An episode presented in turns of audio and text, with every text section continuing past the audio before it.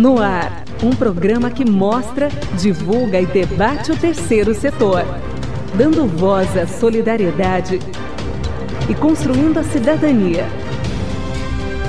Observatório do Terceiro Setor. O olhar da cidadania. Criei meu website. Lancei minha homepage. Com 5 gigabytes já dava pra fazer um barco que veleje. Meu novo website, minha nova fanpage. Acaba mais. Olá, boa tarde. Eu sou Joel Scala. Está começando o Observatório do Terceiro Setor, o olhar da cidadania. No programa de hoje, nós vamos falar sobre a era digital e a sua influência na sociedade. De acordo com dados levantados pela Ipson, 32% dos brasileiros acreditam que não vale a pena conversar com pessoas que têm visões políticas diferentes das suas. E além da polarização política, a supervalorização da tecnologia, tem um outro problema, pois 67% dos brasileiros entre 18 a 24 anos afirmam que deixariam de viajar para ter maiores gastos com o celular. Ao fundo, nós estamos ouvindo Gilberto Gil, pela internet. Boa tarde, Frank Valverde.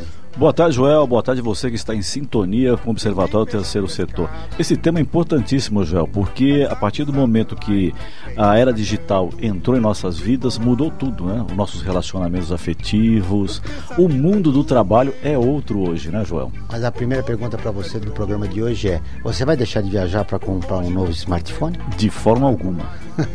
Muito bem. Para falar sobre o assunto, eu vou conversar uh, com a Alessandra Parente, que é psicanalista, doutora em psicologia social pela USP e autora da Sublimação. E um Heimlich. E um Heimlich. É, e membro do Laboratório de Teoria Social, Filosofia e Psicanálise da, da Universidade de São Paulo. Boa tarde, Alessandra. Seja bem-vinda ao Observatório. Obrigada, obrigada pelo convite. Você complementou aqui ó, o título do teu livro, é Sublimação? E um Heimlich. E o Heimlich. Conta um pouco desse... O que, que, é, que, que fala o livro? É, esse é um termo alemão é, que fala sobre o estranho, mas tem várias traduções. Pode ser estranho, estrangeiro, inquietante, uh, sinistro. Então, uh, mas são, são conceitos freudianos. É uma, uma pesquisa bastante teórica de psicanálise. É possível fazer uma relação com essa nova criatura humana que está se formando na, na era digital? Nós somos estranhos? Uh, então, acho que na verdade assim, a, a, minha pesquisa atual é muito mais sobre uma categoria que eu considero diferente dessa de um Heimlich, que é o estrangeiro mesmo, porque tem gente que acha que estrangeiro e um Heimlich é a mesma coisa. O estrangeiro é aquilo é, que é não identitário do sujeito, que não uh, ele não sabe de si mesmo, né? E que é estrangeiro, a gente é estrangeiro para nós mesmos em muitos aspectos. E eu acho que na era digital, na verdade, o que é enfatizado é o aspecto identitário, aquilo que a gente consegue é, estabelecer como um eu. Então, é, isso que você estava falando, né, do, não conversar sobre política, significa que eu tenho uma, uma identidade muito fixa num partido ou numa visão, eu não consigo questionar, já fico muito preso numa identidade única. Isso é ruim, né? Do ponto de vista da psicanálise é interessante o desconhecido, porque a gente não sabe sobre o nosso desejo. Muito bem. O nosso outro convidado é o Márcio de Pinho Botelho, graduado em História e em Jogos Digitais, mestre em Letras pela USP, professor de História e estudioso das relações de tecnologia e narrativas. Márcio, seja bem-vindo ao Observatório. Boa tarde, boa tarde. Obrigado pelo convite. Acho que é sempre interessante a gente conversar sobre essas correlações, né? Eu sempre tento buscar pensar integrar diversas áreas de conhecimento, tanto história quanto a questão da narrativa e também aí das tecnologias digitais, jogos, como isso afeta o nosso dia a dia. É, é, é, é correto? Você concorda de que nós somos estranhos de nós mesmos? Nós que estamos navegando na internet 24 horas por dia? É, o dado mais curioso é esse, né, de que a partir dos anos 2010, como a gente não se desconecta, né, o status básico é disponível quando a gente olha nos aplicativos de mensagem e isso, de certa maneira, afasta uma ideia muito antiga que a gente tinha de que o digital e o real estariam separados. Né? Na verdade, esses dois campos estão integrados e aí, de certa forma, gerando esse estranhamento né, do sujeito, né? como é, é, curioso notar que pessoas que fora das redes sociais você conseguiria conversar sobre determinados assuntos, nas redes sociais esse, esse diálogo não existe, né? Você consegue bater um papo com alguém num café sobre algum tema, porque tem uma relação olho no olho, você, você vê aquele indivíduo como um sujeito, não como um avatar que vai contra a sua visão de mundo, por exemplo. Muito, é, Alessandra, é, é, é, correto a gente dizer que esse, esse homem, nós seres humanos que nessa relação que nós temos com a tecnologia, nós nos estamos afastando da nossa humanidade.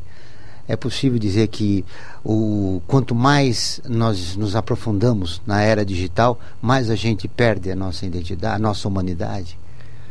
Não sei se humanidade, a gente perde muitas coisas. Esse aspecto sensório, né? Eu acho uma perda irreparável, porque uh, o olhar, o tato, tudo isso uh, faz parte de, de uma comunicação que é mais sofisticada em muitos aspectos, né? Então o alcance é muito maior, eu tenho acesso a muito mais gente, a muito mais informação, mas a qualidade dessas relações ela está muito mais restrita, né? Então esse olho no olho é, que é, é uma parte mais material, chamaria de mais material do que abstrata. A gente tem uma relação que é bastante pautada em ideais, coisas que a gente não conhece profundamente o outro mesmo, né? Que, que exige um tempo. A gente, então, a gente tem muitos contatos, mas a gente perdeu em profundidade de, de relações. Acho que isso é uma característica importante. Você que está nos ouvindo, você pode participar também dessa conversa ótima que nós estamos tendo com a Alessandra Parente e com o Márcio de Pinho Botelho. Envie perguntas para o nosso WhatsApp 11 95077 1295 ou então pelos telefones 3289 3580 e também 32534845 ou se você preferir, você que está aí em sintonia nos assistindo pelo Facebook, facebook.com barra Observatório 3 Setor. Envie suas questões, seus elogios e críticas também, se for o caso. Uh, ô Márcio, nós corremos, a nossa democracia corre perigo com essa polarização de ódio, que existe na internet? É, a democracia vai ter que se. Acho que democracia, em primeiro lugar, talvez seja um daqueles termos em disputa no século XXI, né? Porque até meados, até o final do século XX, meio que havia um consenso do que é democracia. Com essas novas maneiras de comunicação, com essa comunicação que se faz em tempo real e a todo instante, né? O próprio sentido da democracia começa a ser posto em xeque. O que, que, é democracia? Quem participa de fato dessa democracia? E como a Alessandra comentou, quando se perde essa dimensão do, do humano, né, se perde a ideia de que tem um outro em diálogo, não é só uma ideia, não é só um personagem numa rede social, é, isso se torna mais agressivo. Né? Você vê ataques em redes sociais são extremamente violentos e que não levam em conta princípios básicos do diálogo, né, de respeito à alteridade, respeito à diferença.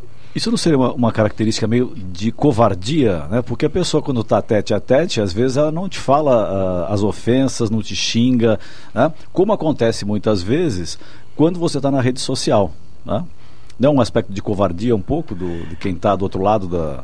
É, eu não sei o quanto que isso teria a ver com covardia apenas, uma pura e simplesmente uma falta de coragem, né, de, de ali enfrentar o debate frente a frente, tanto que é muito comum que, esse, que alguns influenciadores digitais, quando chamados para um debate em um espaço, por exemplo, acadêmico, para troca de ideias é, ao vivo, eles fogem porque eles preferem estar num espaço que é editado, que eu posso controlar aquilo que é dito, como vai ser distribuído. A recepção não dá para controlar ainda tão bem, mas como vai se transmitir. Tem esse dado de covardia, mas também tem um dado que eu acho que é interessante a gente notar, que é muitas vezes é, o que você falou de pessoas que não querem conversar com quem está fora de sua bolha. Né? É muito comum a gente ver 30%, que... É... 32% dos brasileiros disseram isso numa pesquisa. Sim, não sim. quero conversar com, com gente que tem que pensa diferente politicamente, tem uma visão de mundo diferente da sua.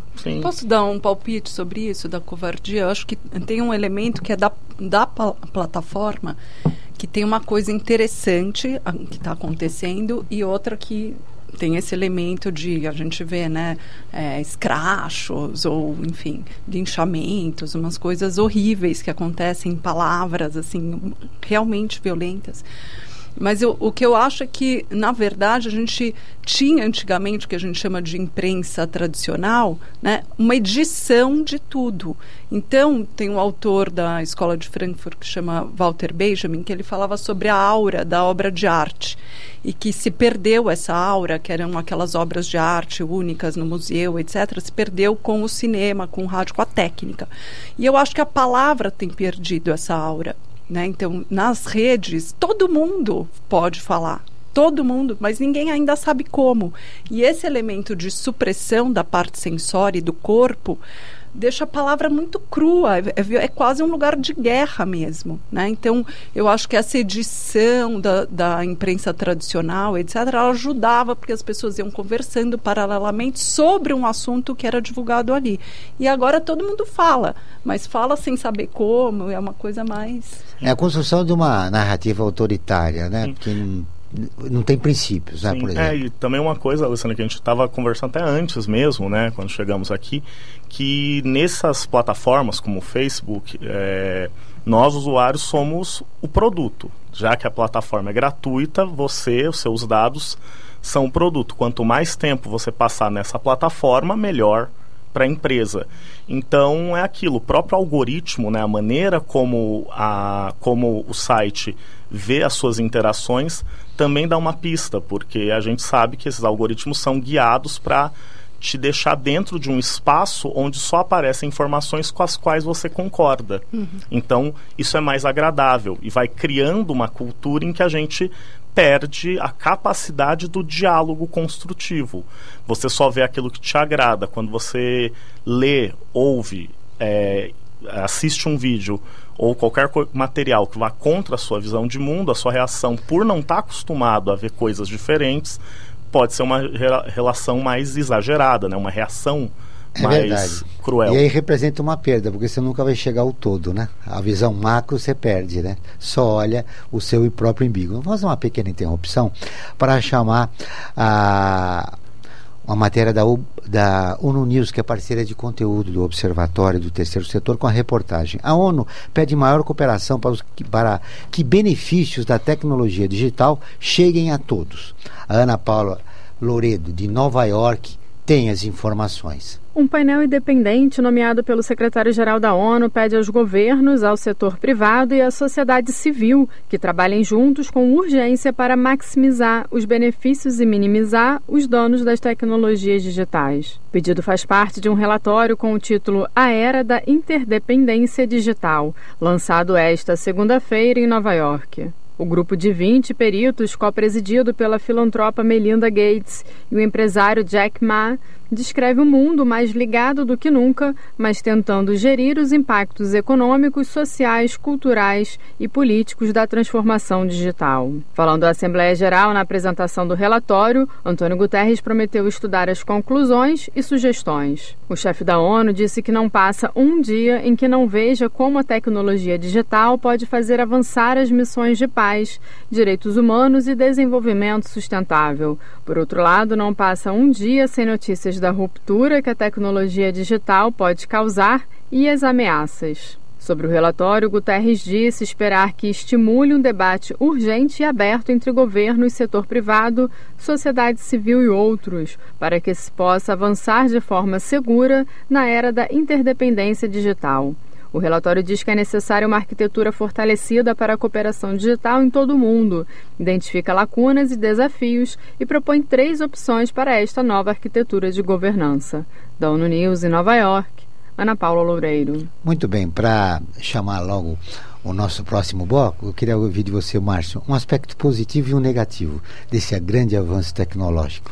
Um aspecto positivo é dar maior visibilidade àqueles que normalmente não estariam é, tendo essa presença no mundo tão clara. Um aspecto negativo é que parece, como disse Humberto Eco, que a internet deu voz aos idiotas se reunirem, poderem falar sem ter vergonha. Perfeito. Nós temos também um convite para você que nos ouve e nos acompanha, também no Facebook, como aqui na rádio. Nós estamos na Rádio FM com o programa Olhar da Cidadania, transmitido pela Rádio USP toda quarta-feira às 5 horas da tarde. Aqui em São Paulo, em 93,7. Em Ribeirão Preto, em 107,9. Ou então, se você preferir, pelo site jornal.usp.br/barra rádio. Quer ficar por dentro de tudo o que acontece no terceiro setor e ainda ter acesso a todos os nossos programas? Acesse o nosso portal observatório3setor.org.br. Observatório do Terceiro Setor, o olhar da cidadania.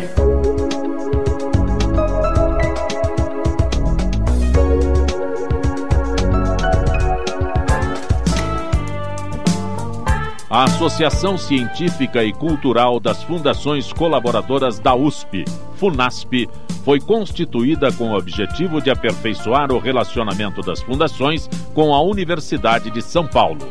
A FUNASP colabora com a USP nas relações entre fundações por meio de fóruns, simpósios, seminários, pesquisas e intercâmbio de informações, além do seu investimento na área social. Para melhores informações, entre no nosso site www.funasp.org.br.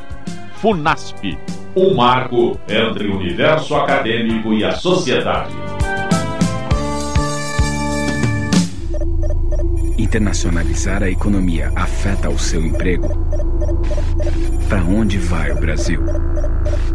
Ter opinião sem análise é só repetição. Repetição, repetição, repetição, repetição, repetição, repetição, repetição, repetição. Informação é importante. Análise é fundamental. Le Monde Diplomatique Brasil. Independente e crítico. Você está ouvindo Observatório do Terceiro Setor. Apoio FUNASP. Tendência Mídia. Tom Zé Mané baixou o tom Baba baby bebe baba Velho babão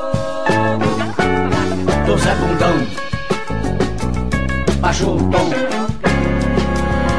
Baba baby bebe baba Mané babão Muito bem. É, estamos de volta com o Observatório do Terceiro Setor, o olhar da cidadania. Hoje falando sobre a era digital e sua influência na sociedade com a psicanalista Alessandra Parente e o professor Márcio Botelho. Ao fundo, o Tom Zé com a música Tribunal do Facebook.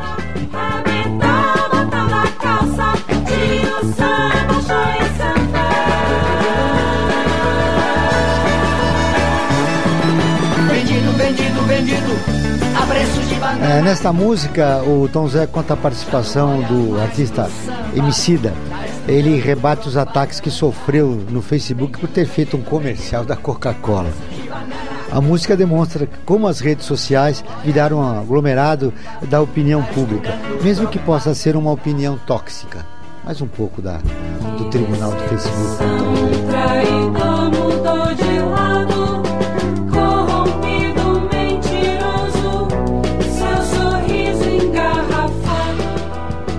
Muito bem.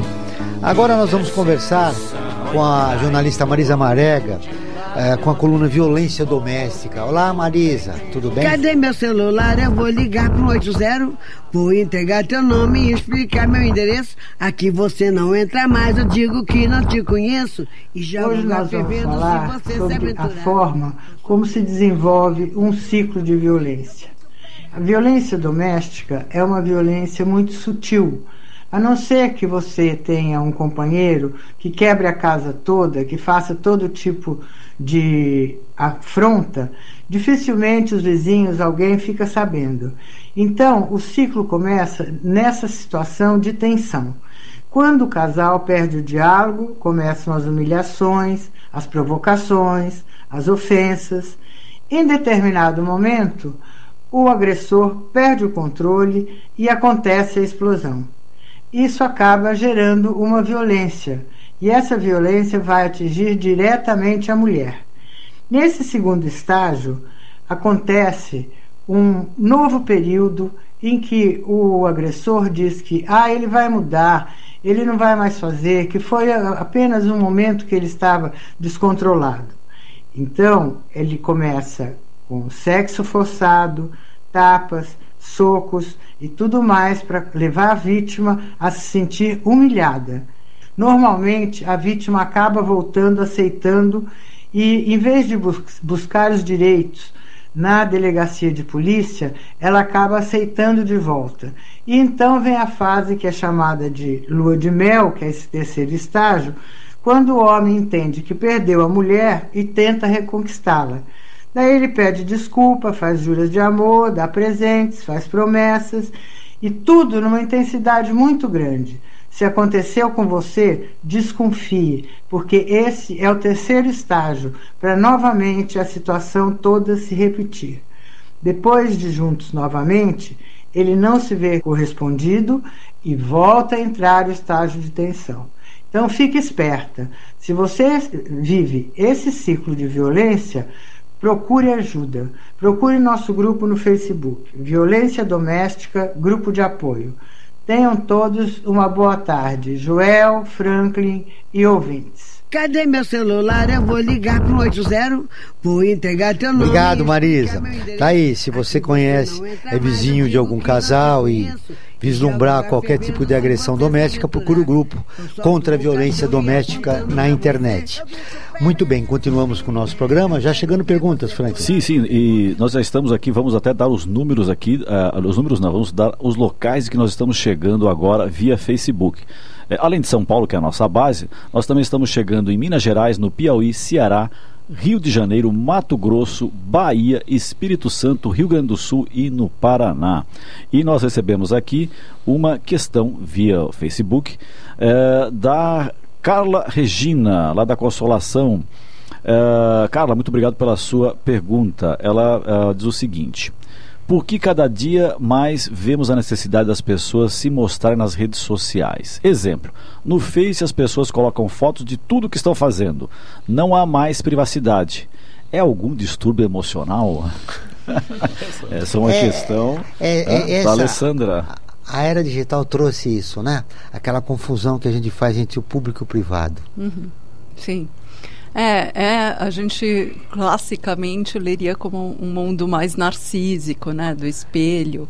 E, e, as curtidas, né? Isso, isso é impressionante como afeta até mesmo as pessoas mais críticas, né? Elas postam fotos sabendo que aquilo é, é um momento da vida feliz, o momento seguinte pode ser trágico, né? Você coloca ali os filhos no momento abraçados, num momento harmonioso, no momento seguinte.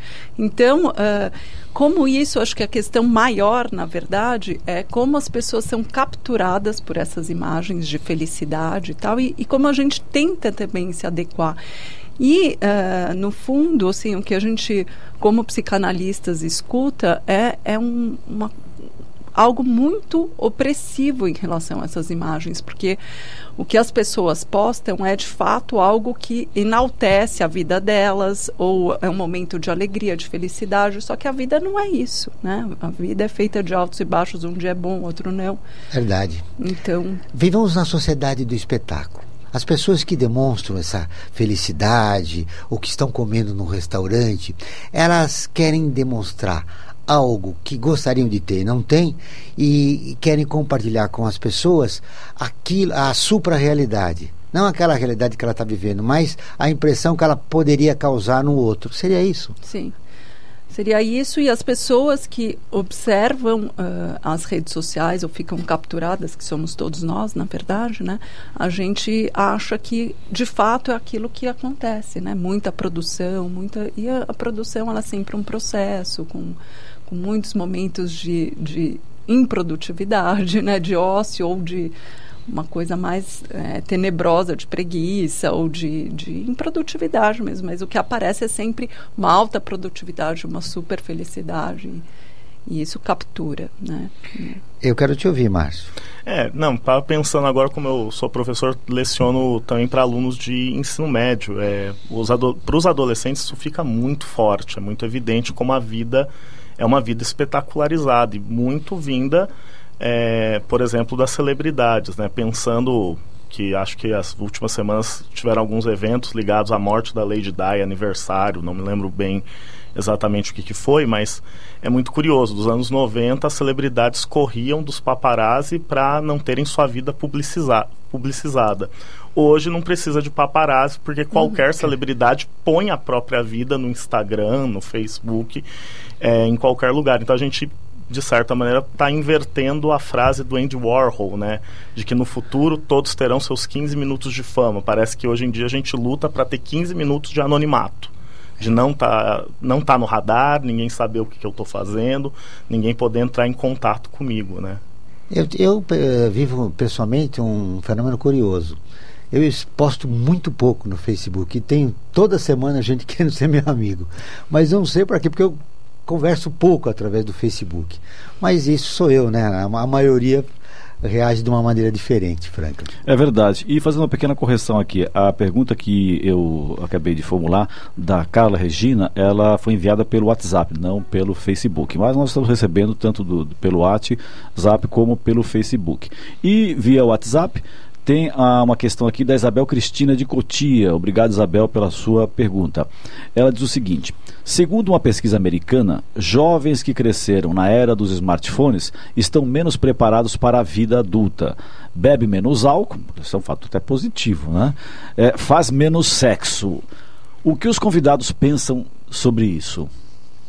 É, é inclusive tem uma pesquisa recente de que os jovens de hoje é, pensam menos em sexo, fazem menos sexo, né? Sim, eu acho que tem a ver mesmo com isso que a gente estava falando antes, dos ideais, né? Então, o que é enfatizado é algo que está destituído de corpo mesmo, né? A gente é muito mais atraído por por essa imagem e é, é, engraçado na pergunta anterior, né? O que que tem ali nessas quando eu compartilho fotos, etc. Essa imagem idealizada de um eu idealizado e, e as pessoas olhando isso.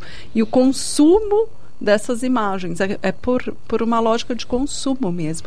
Então, eu, eu uh, me atraio por algo que é muito idealizado e está destituído de corpo para ter sexo tem que gostar de cheiro, tem que gostar de uma coisa que é de fato palpável, o corpo, né? E acho que é isso que está sendo Tem o sexo suprimido. virtual, né? Tem o sexo Tem virtual, o sexo né? virtual. A Enfim, gente perde né? coisas, né? Talvez ganhe outras. é, sei. e só para complementar, né, Alessandra, a gente pensar também que esse mundo físico da materialidade ele é imperfeito, né? A pessoa idealizada, né?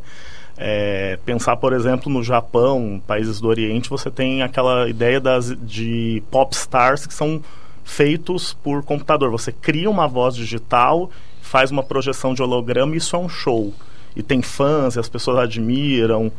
Quer dizer, isso é, não vai envelhecer, não, não vai ter uma doença, não vai ter problema, não vai ter DR é tudo perfeito, é tudo. Não vai ter escândalo uh, vinculado à sua imagem, sim, né? Sim. Como algumas figuras no momento. No momento, então, é isso, é né? Porque, uh, só complementando aqui, eu acho que numa relação sexual, numa relação verdadeira, não, não, não dentro virtual. das plataformas, é, eu acho que o mais interessante é o desencontro, né? aquilo que é da ordem do imponderável. E que isso fica bastante debilitado quando a gente usa a plataforma, porque você vai pensando, vai colocando imagens que você escolhe e, e aquilo que é uma gagueira, porque você viu outro, um desencontro que seria super interessante, né? A gente Na verdade, tá ela, a, a, ouvinte perguntou em relação ao sexo, mas na verdade está, está sendo construída uma nova maneira de, se, de relacionamento humano, e hum. relacionamento humano e relacionamento afetivo, né? E o sexo é consequência disso, né? Sim, sim. É, até só se me permite complementar, quando a gente pensa, por exemplo, os aplicativos de paquera, né? Tinder, OkCupid e outros aplicativos que no geral você você tem pessoas né, que têm uma experiência nessas plataformas que é muito angustiante, porque vira-se um grande catálogo, é muito fácil, né? Você vira para um lado, vira para o outro, e o, a conversa no virtual acontece, só que quando as pessoas se encontram fisicamente, aquilo não acontece. Não se concretiza. Não se né? concretiza. Há uma decepção. Perfeito. Temos uma informação importante para você. O Observatório Terceiro Setor é visualizado em mais de 173 países. Em 2018, atingimos mais de 20 milhões de pessoas e mais de 380 mil pessoas nos seguem em nossas redes sociais. Quer ficar por dentro de tudo o que acontece no terceiro setor e ainda ter acesso a todos os nossos programas? Acesse o nosso portal observatório3setor.org.br. Observatório do Terceiro Setor, o olhar da cidadania.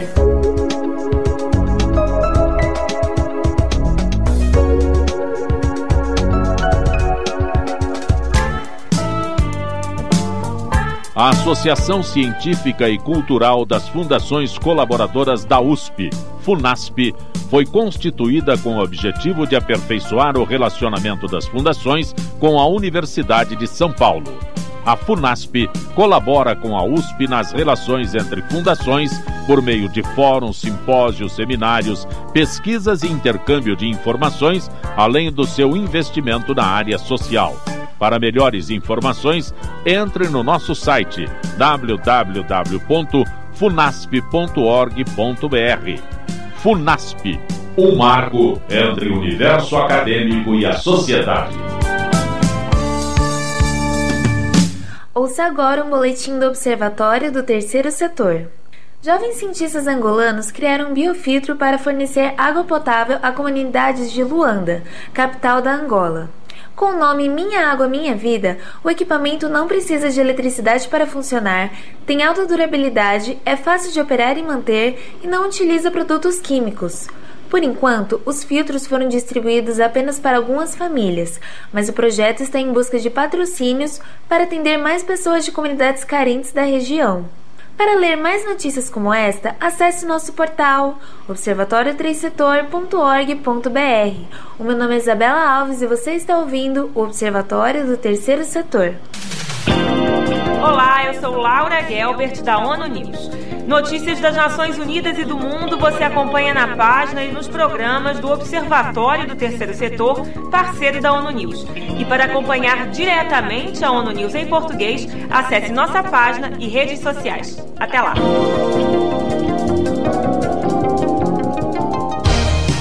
Você está ouvindo Observatório do Terceiro Setor. Apoio FUNASP. Tendência Mídia.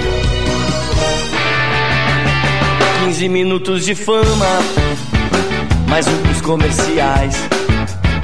15 minutos de fama, depois descanse em paz. O gênio da última hora é o idiota do ano seguinte. O último novo rico é o mais novo pedinte.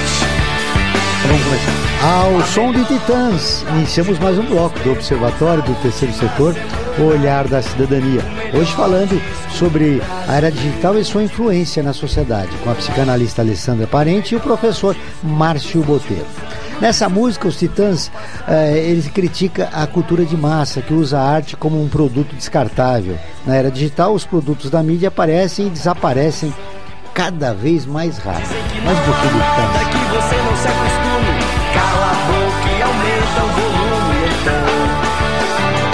Músicas mais pedidas, os discos que vendem mais, as novidades antigas nas páginas dos jornais. Um Muito bem, Márcio. Essa música está se criticando a indústria da cultura né? e, e dizendo que as coisas aparecem e desaparecem rapidamente, né? Mas isso é é- é- já é próprio do sistema capitalista, né? Somos descartáveis, somos um número, somos um produto. Aquilo, é aquilo que o capital faz muito bem, né? A capacidade de gerar valor. Tudo pode virar valor, inclusive é, a gente pensa inicialmente no trabalho, nas mercadorias, mas pensando que nós somos mercadorias, né? Aquilo que falamos lá no primeiro bloco. Os nossos dados são vendidos e eles têm um valor bastante alto no mercado, tanto que você tem algumas poucas empresas que monopolizam as informações e o acesso aos dados. Né? Toda essa área do Big Data tem a ver com isso, com como que eu posso é, avaliar as informações, analisá-las e extrair dali informação para po poder direcionar uma estratégia de marketing ou uma estratégia política, por exemplo, que não deixa de ser uma estratégia de marketing. Muito bem, agora vamos falar de cultura?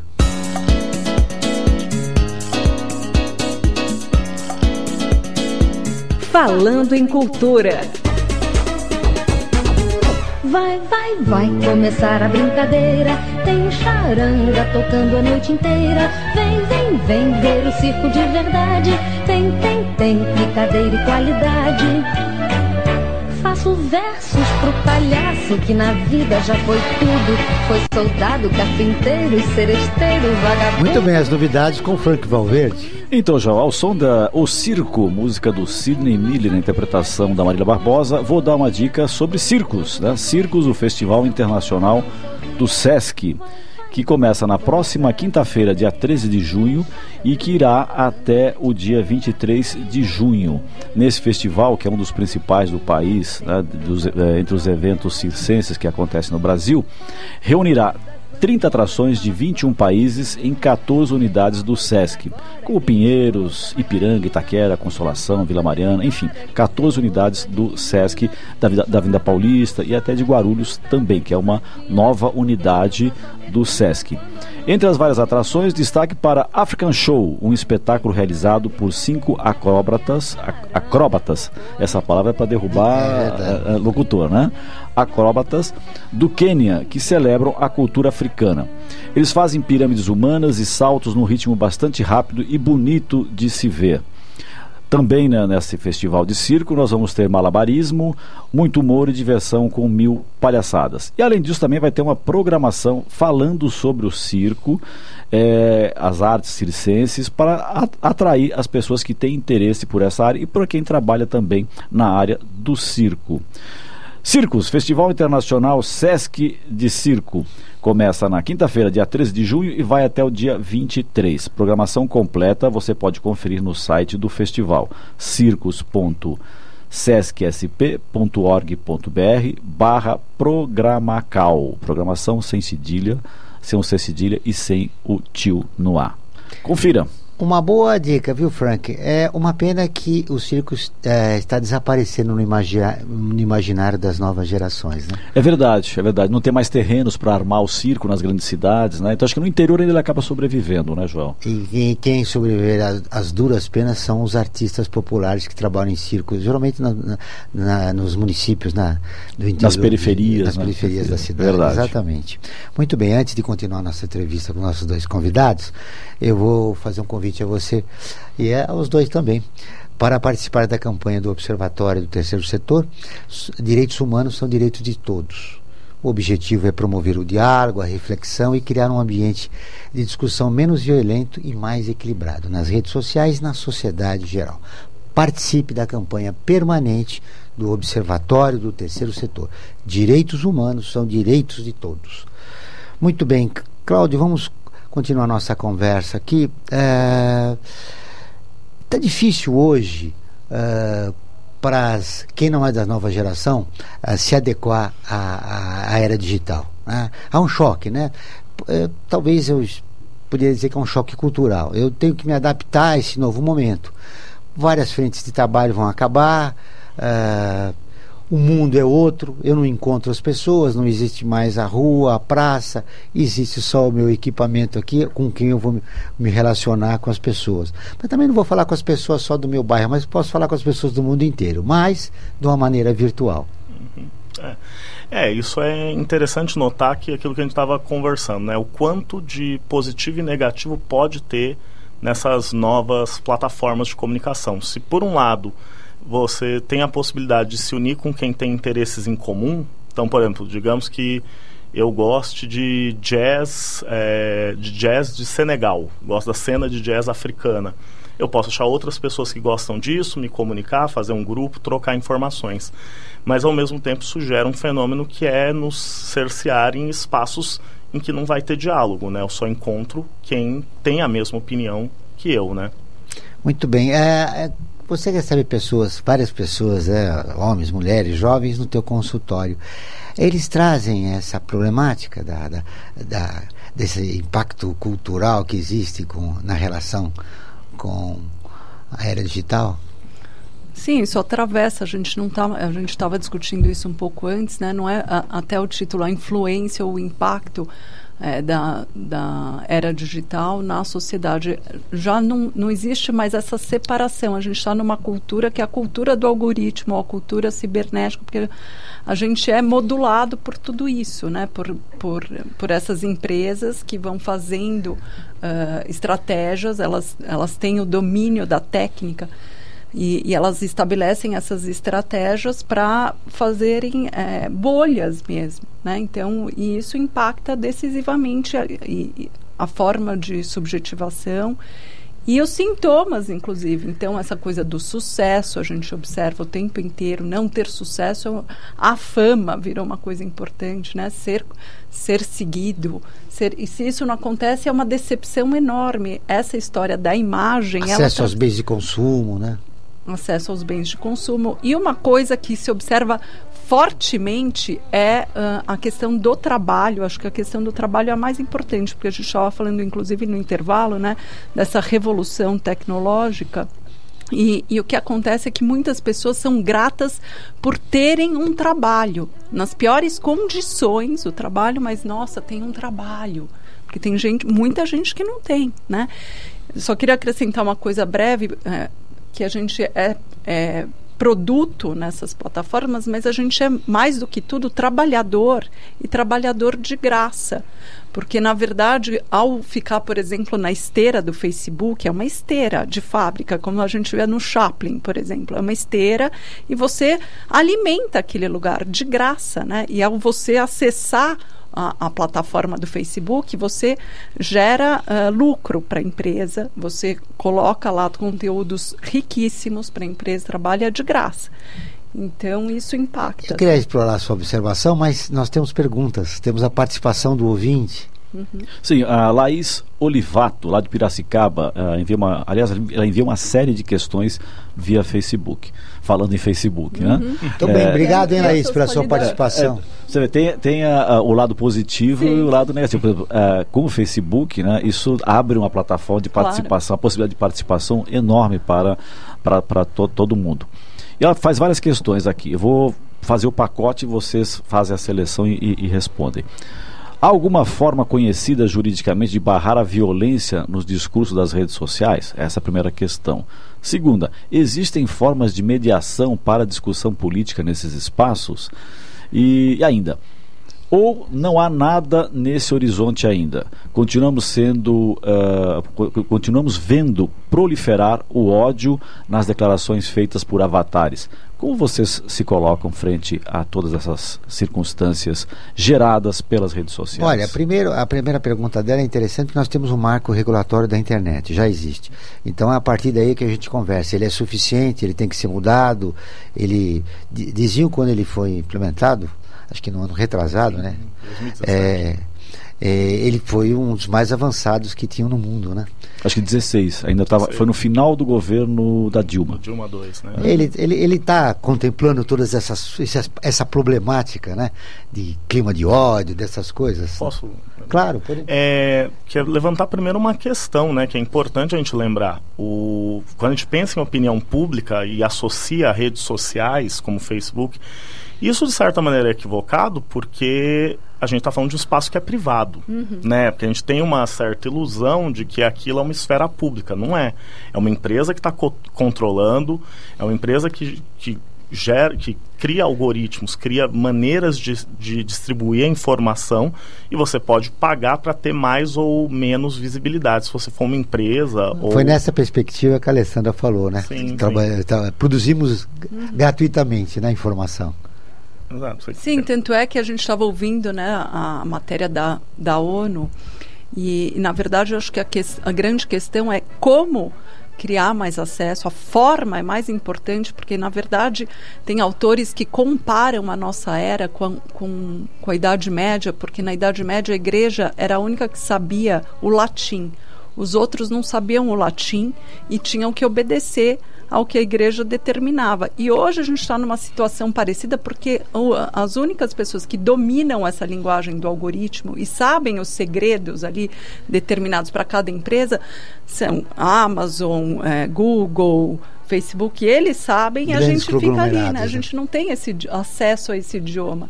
Então a gente vai obedecendo. Então, na verdade, como será o acesso? Então, na coisa do ódio, etc., que foi a pergunta da ouvinte, eu acho que a, a gente tem que pensar como essas plataformas são criadas, como elas são feitas, porque isso é decisivo. Né? Não é o sujeito que tem ódio, de repente criou-se criou a tecnologia, aflorou o ódio. Não, é o modelo é, tecnológico das plataformas que vem favorecendo isso, porque ajuda o consumo. Né? Se eu me identifico é, muito com algumas coisas e, e, rejeito outras, eu fico ali já num lugar que eu vou consumindo informações e vou enfim, é uma lógica que, que é operada por essas plataformas. De uma maneira consciente ou inconsciente, a, a, o público acaba aderindo né, a esse processo e se aproximando daquilo que, que ele acha que faz mais sentido para ele. Né? Sim, sim. Sim, e é o perigo que a gente ter é, esse monopólio, né? Basicamente quatro grandes empresas que controlam os negócios online de dados, né? Google, Amazon, Facebook e Apple. Se eu me lembro bem, são as quatro grandes. Alguns colocam a Microsoft também como uma quinta grande empresa. Enquanto não se quebra o monopólio, elas vão fazer o que bem entendem. E por mais que haja uma tentativa de regulação estatal, né? A gente tem o marco regulatório da internet, é muito difícil de até quanto essa regulação consegue entrar quando o mercado é tão fechado. E qualquer novo serviço online é adquirido rapidamente por essas empresas. Lembrar que, por exemplo, o WhatsApp tão é, tão presente na vida dos brasileiros e o impacto que teve nas últimas eleições, o WhatsApp surge em 2009 em cinco anos depois, 2014, ele já é adquirido pela, pelo Facebook. Então, quer dizer, você qualquer nova tecnologia de comunicação. Há uma, concentração aí, né? É, sempre é uma visão errônea de dizer que quando você fala em regulamentação, é, significa que é censura. E na verdade não, né? Na verdade é democratização, porque Sim. da forma como está, está na mão de um, um ou dois e eles é que determinam como é que tem que ser, não dando espaço para a sociedade se manifestar livremente. E falando em sociedade, nós temos aqui mais algumas questões dos nossos é, ouvintes, das nossas ouvintes. O César Augusto, da Vila Carrão, é, fa faz a seguinte questão: Como identificar quando uma pessoa está viciada em celular? E o que isso traz de prejuízo para a vida pessoal. E a gente pode emendar até uma outra questão aqui que, de uma certa forma, é relacionada do César Augusto, que é da Cecília Souza, lá do Jardim Paulista, quando ela pergunta quando uma criança deve ter um celular, ou seja, que idade que a criança pode ter um celular que não será prejudicial para ela. Ora, eh, rapidamente, para dizer, uma, uma pesquisa revelou que 63% dos brasileiros com menos de 35 anos estão dispostos a sacrificar despesas para garantir um dinheirinho a mais para o seu smartphone e serviços de operadoras. Impressionante. É, sobre o acesso à tecnologia, né, é, é curioso porque é, algumas pessoas que trabalham na Apple disseram que não dão celular para os filhos, né? E assim, a gente vê as mães, os pais dando o celular cada vez mais cedo para as crianças. Isso Uh, eu não tenho uma, uma, também uma visão de que se deve proibir, agora é só a natureza. Eu acho que tem coisas interessantes na tecnologia, o acesso tem que existir, mas uh, se perde de fato muitas coisas quando isso acontece muito cedo. Porque o que se perde, na verdade, é o processo. O processo é trabalhoso, um processo de trabalho, fazer um desenho, né? Você erra, tem que voltar, fazer uma lição de casa, plantar uma, uma árvore, tudo isso exige trabalho, trabalho que você vê todo o processo. A internet oferece coisas prontas, de forma imediata, mágica, e se perde essa noção de que a vida é feita de processo, de frustrações, inclusive, né? E, e de a, colocar a mão na massa. De colocar a mão na massa, que dá trabalho, tem erros, tem frustrações, tem entraves, enfim. Ah, mas a pergunta dele, Alessandra, é, Alessandra, desculpe, é o seguinte: é quando ultrapassa o limite? Quando isso deixa de ser uma isso coisa normal? Isso é outra pergunta do vício, é, né? Exato. É isso. Porque tem a da idade e a do vício. É, como identificar o vício é, é, uma questão e a outra questão também era sobre o acesso. A, a, a idade. A e, idade... e você até pode emendar mais uma questão aqui da Carla Regina, que eu acho que tem a ver com, para até retoma um pouco a sua, a sua resposta. A Regina da Aclimação pergunta: o trabalho home office não acaba isolando as pessoas em relação ao pessoal com o trabalho? Que acho que, de uma certa forma, é um pouco que você já tinha abordado, então você pode até, inclusive, complementar com essa questão. Não, e é- responde a nossa ouvinte, a Carla Regina da Aclimação. Então, Obrigado, a, a Carla. idade certa eu acho que não existe. Ah, então a partir dos 16, porque tem a, tem a ver com um grupo, né? Então o adolescente tá, ele está E inserido com a necessidade também, né? com a necessidade. né? Então, por exemplo, aqui no Brasil a gente tem uma, uma situação de violência real. As crianças precisam se comunicar com os pais, as crianças, eu digo, já adolescentes. Né? Então, tudo isso também é decisivo para determinar com quantos anos a pessoa. Mas eu acho que na infância isso não deve ser feito mesmo. Uma hora ou outra, né? Tá no mundo, vai ver um filme, mas ter um celular, criança, acho inadmissível por conta dessa perda do processo. E a outra questão que é do vício, eu acho que o vício, na verdade, também não tem uma regra, ah, tantos, mas é a pessoa que não consegue, inclusive, se eh, conectar com o mundo verdadeiro. Ela está ali o tempo inteiro, né? A gente observa, eu acho que o vício é como qualquer outro vício de drogas, etc., que aquilo consome a vida. Os dependentes digitais, né? É, mas isso Tem muita gente procurando muita ajuda gente. psicológica? Porque Muita estou gente. exagerando na minha relação com o meu smartphone. Muita gente exagerando e, na verdade, há. Eu vou insistir nisso, porque na verdade a gente fica colocando isso nos sujeitos, né? Isso é favorecido. A gente, imagina, no celular, o celular está na nossa mão, a gente precisa dele. Então, isso não é como ir na, na, num lugar comprar droga, que você tem que se esconder. Não, isso é favorecido E é legal, né? é Tem legal. essa questão, né? As é, a drogas são marca, ilegais. A coisa mais é legal é, legal. ir para Apple. Então, é, é um vício que é estimulado Sim, socialmente. é, até para complementar, na minha experiência, quando a gente desenvolve aplicativos, desenvolve alguns jogos digitais que eu desenvolvi na minha formação, é muito interessante que toda uma parte de jogos para dispositivos móveis, para celular, uma discussão é de quanto em quanto tempo você tem que avisar o usuário de que ele precisa voltar a abrir o aplicativo. Aquelas mensagens são disparadas e aí a gente vê um padrão, por exemplo, em aplicativos de redes sociais, o Instagram, Facebook, WhatsApp. Se você não desliga as notificações, aquilo te avisa o tempo inteiro de que você precisa pegar. Então é realmente o que você falou, né, Alessandra? É um estímulo constante ao uso. Para criar uma a dependência, janela te inclusive. avisando, ó, tem no- no- nova mensagem, nova mensagem. É, o, o Zuckerberg, que é o CEO da, do Facebook, disse que, na verdade, a plataforma oferece tantas coisas que é muito difícil sair dela. Contatos, são contatos que você só tem ali, né? Então é muito difícil sair. Você fica ali viciado mesmo.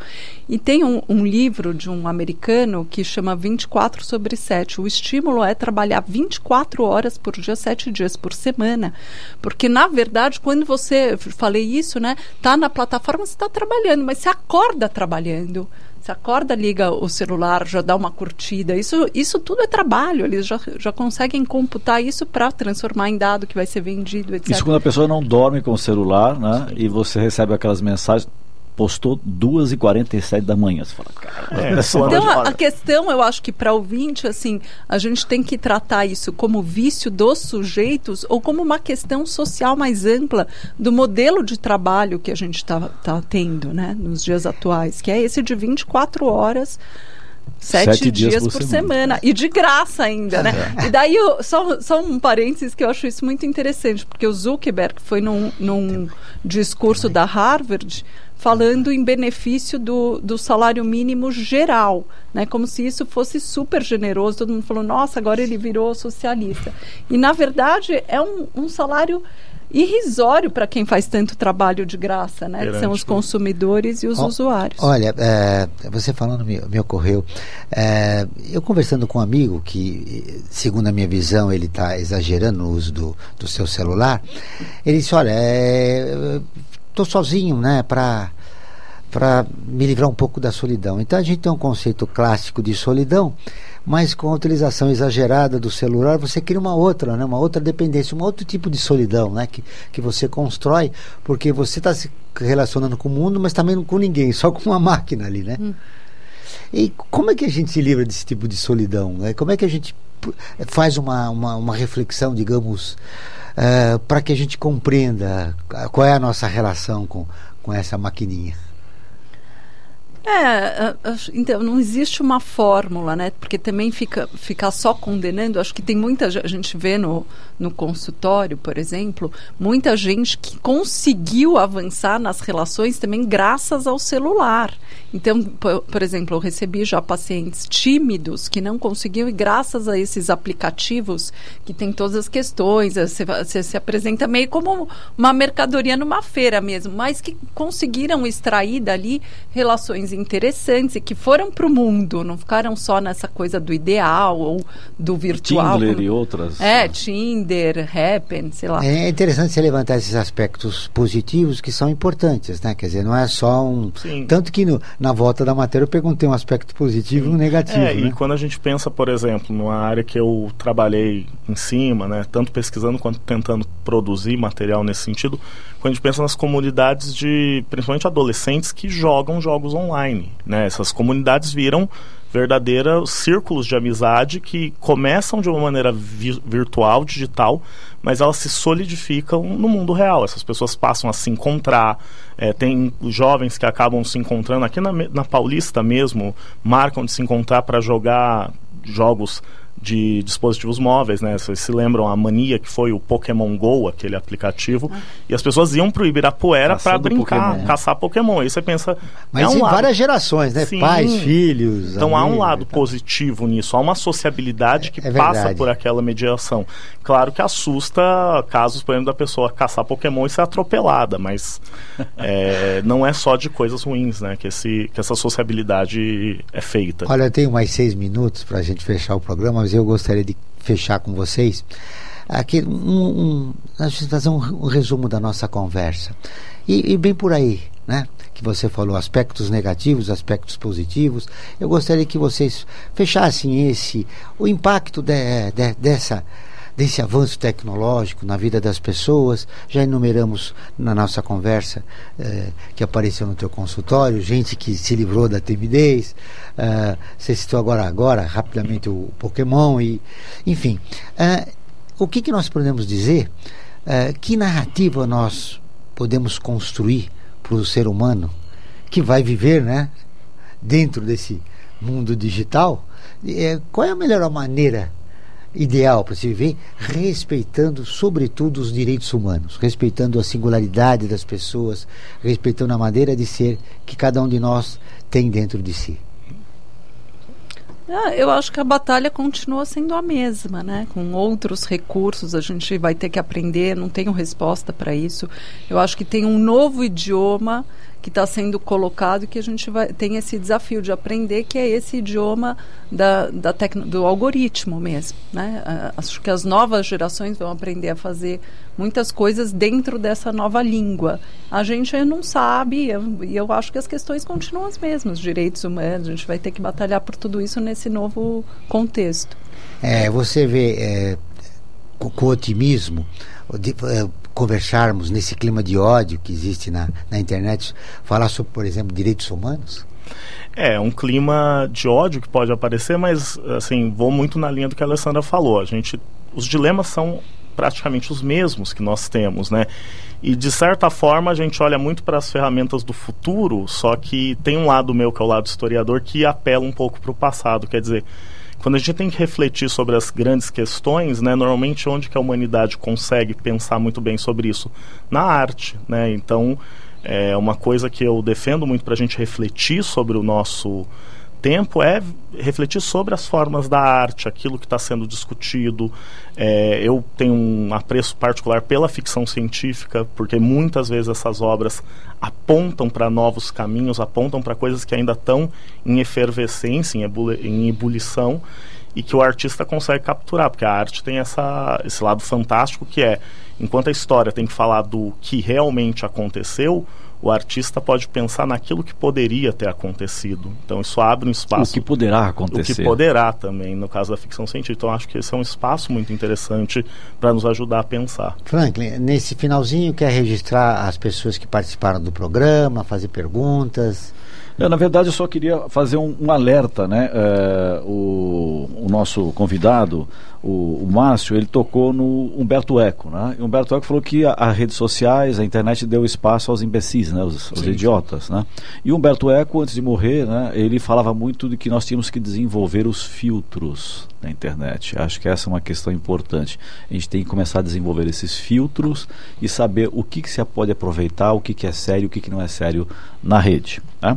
E para finalizar, Joel, fazer um convite para quem nos ouve, tá? para nos acompanhar também no nosso programa de TV, às quartas-feiras, à meia-noite, nos canais 9 da NET, 8 da Vivo Fibra e 186 da Vivo. Muito bem. Ah, pelo que vocês disseram, a gente tem que seguir a linha budista, a, a, linha do meio. A mediação tem que ser pelo equilíbrio, né?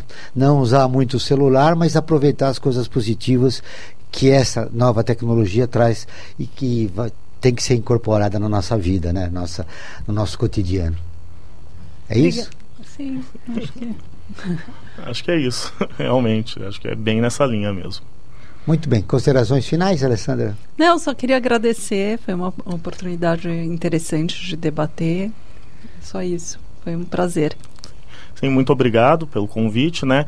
Mandar um, posso mandar um abraço? Claro. Um abraço pro meu sobrinho Heitor, que deve estar ouvindo agora.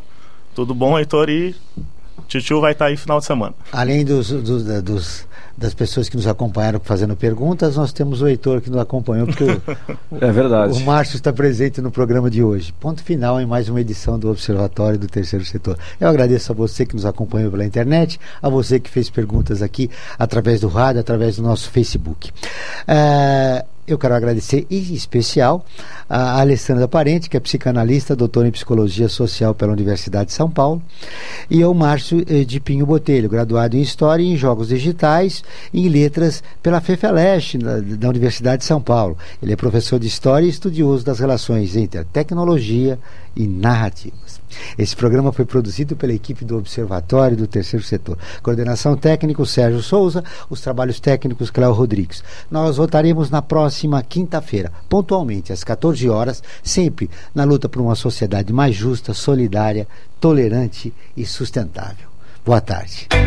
Criei meu website, lancei minha homepage.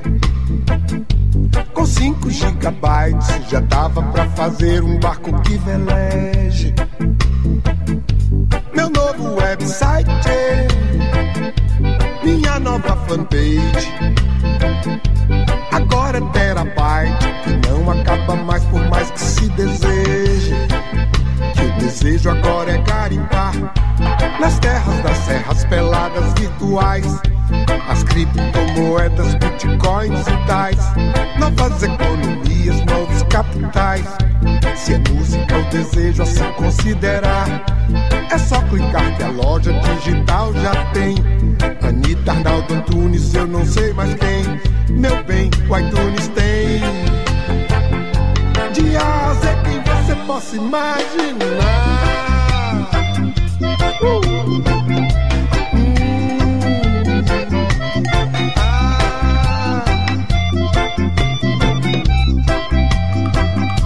Estou preso na rede, que nem peixe pescado. É zap, zap, é like, é Instagram, é tudo muito bem bolado. O pensamento é nuvem, drone. O monge no convento aguarda o advento de Deus pelo iPhone. Cada dia nova invenção. É tanto aplicativo que eu não sei mais não. WhatsApp, What's Down, What's New. Mil pratos sugestivos no novo menu. É Facebook, é FaceTime, é Google Maps. Um zigue-zague diferente, um beco, um CEP. Não consta na lista do velho correio de qualquer lugar. O ex é o nome feio, mas é o melhor meio de você chegar. Quer ficar por dentro de tudo que acontece no terceiro setor e ainda ter acesso a todos os nossos programas? Acesse o nosso portal observatório3setor.org.br. Observatório do Terceiro Setor, o olhar da cidadania.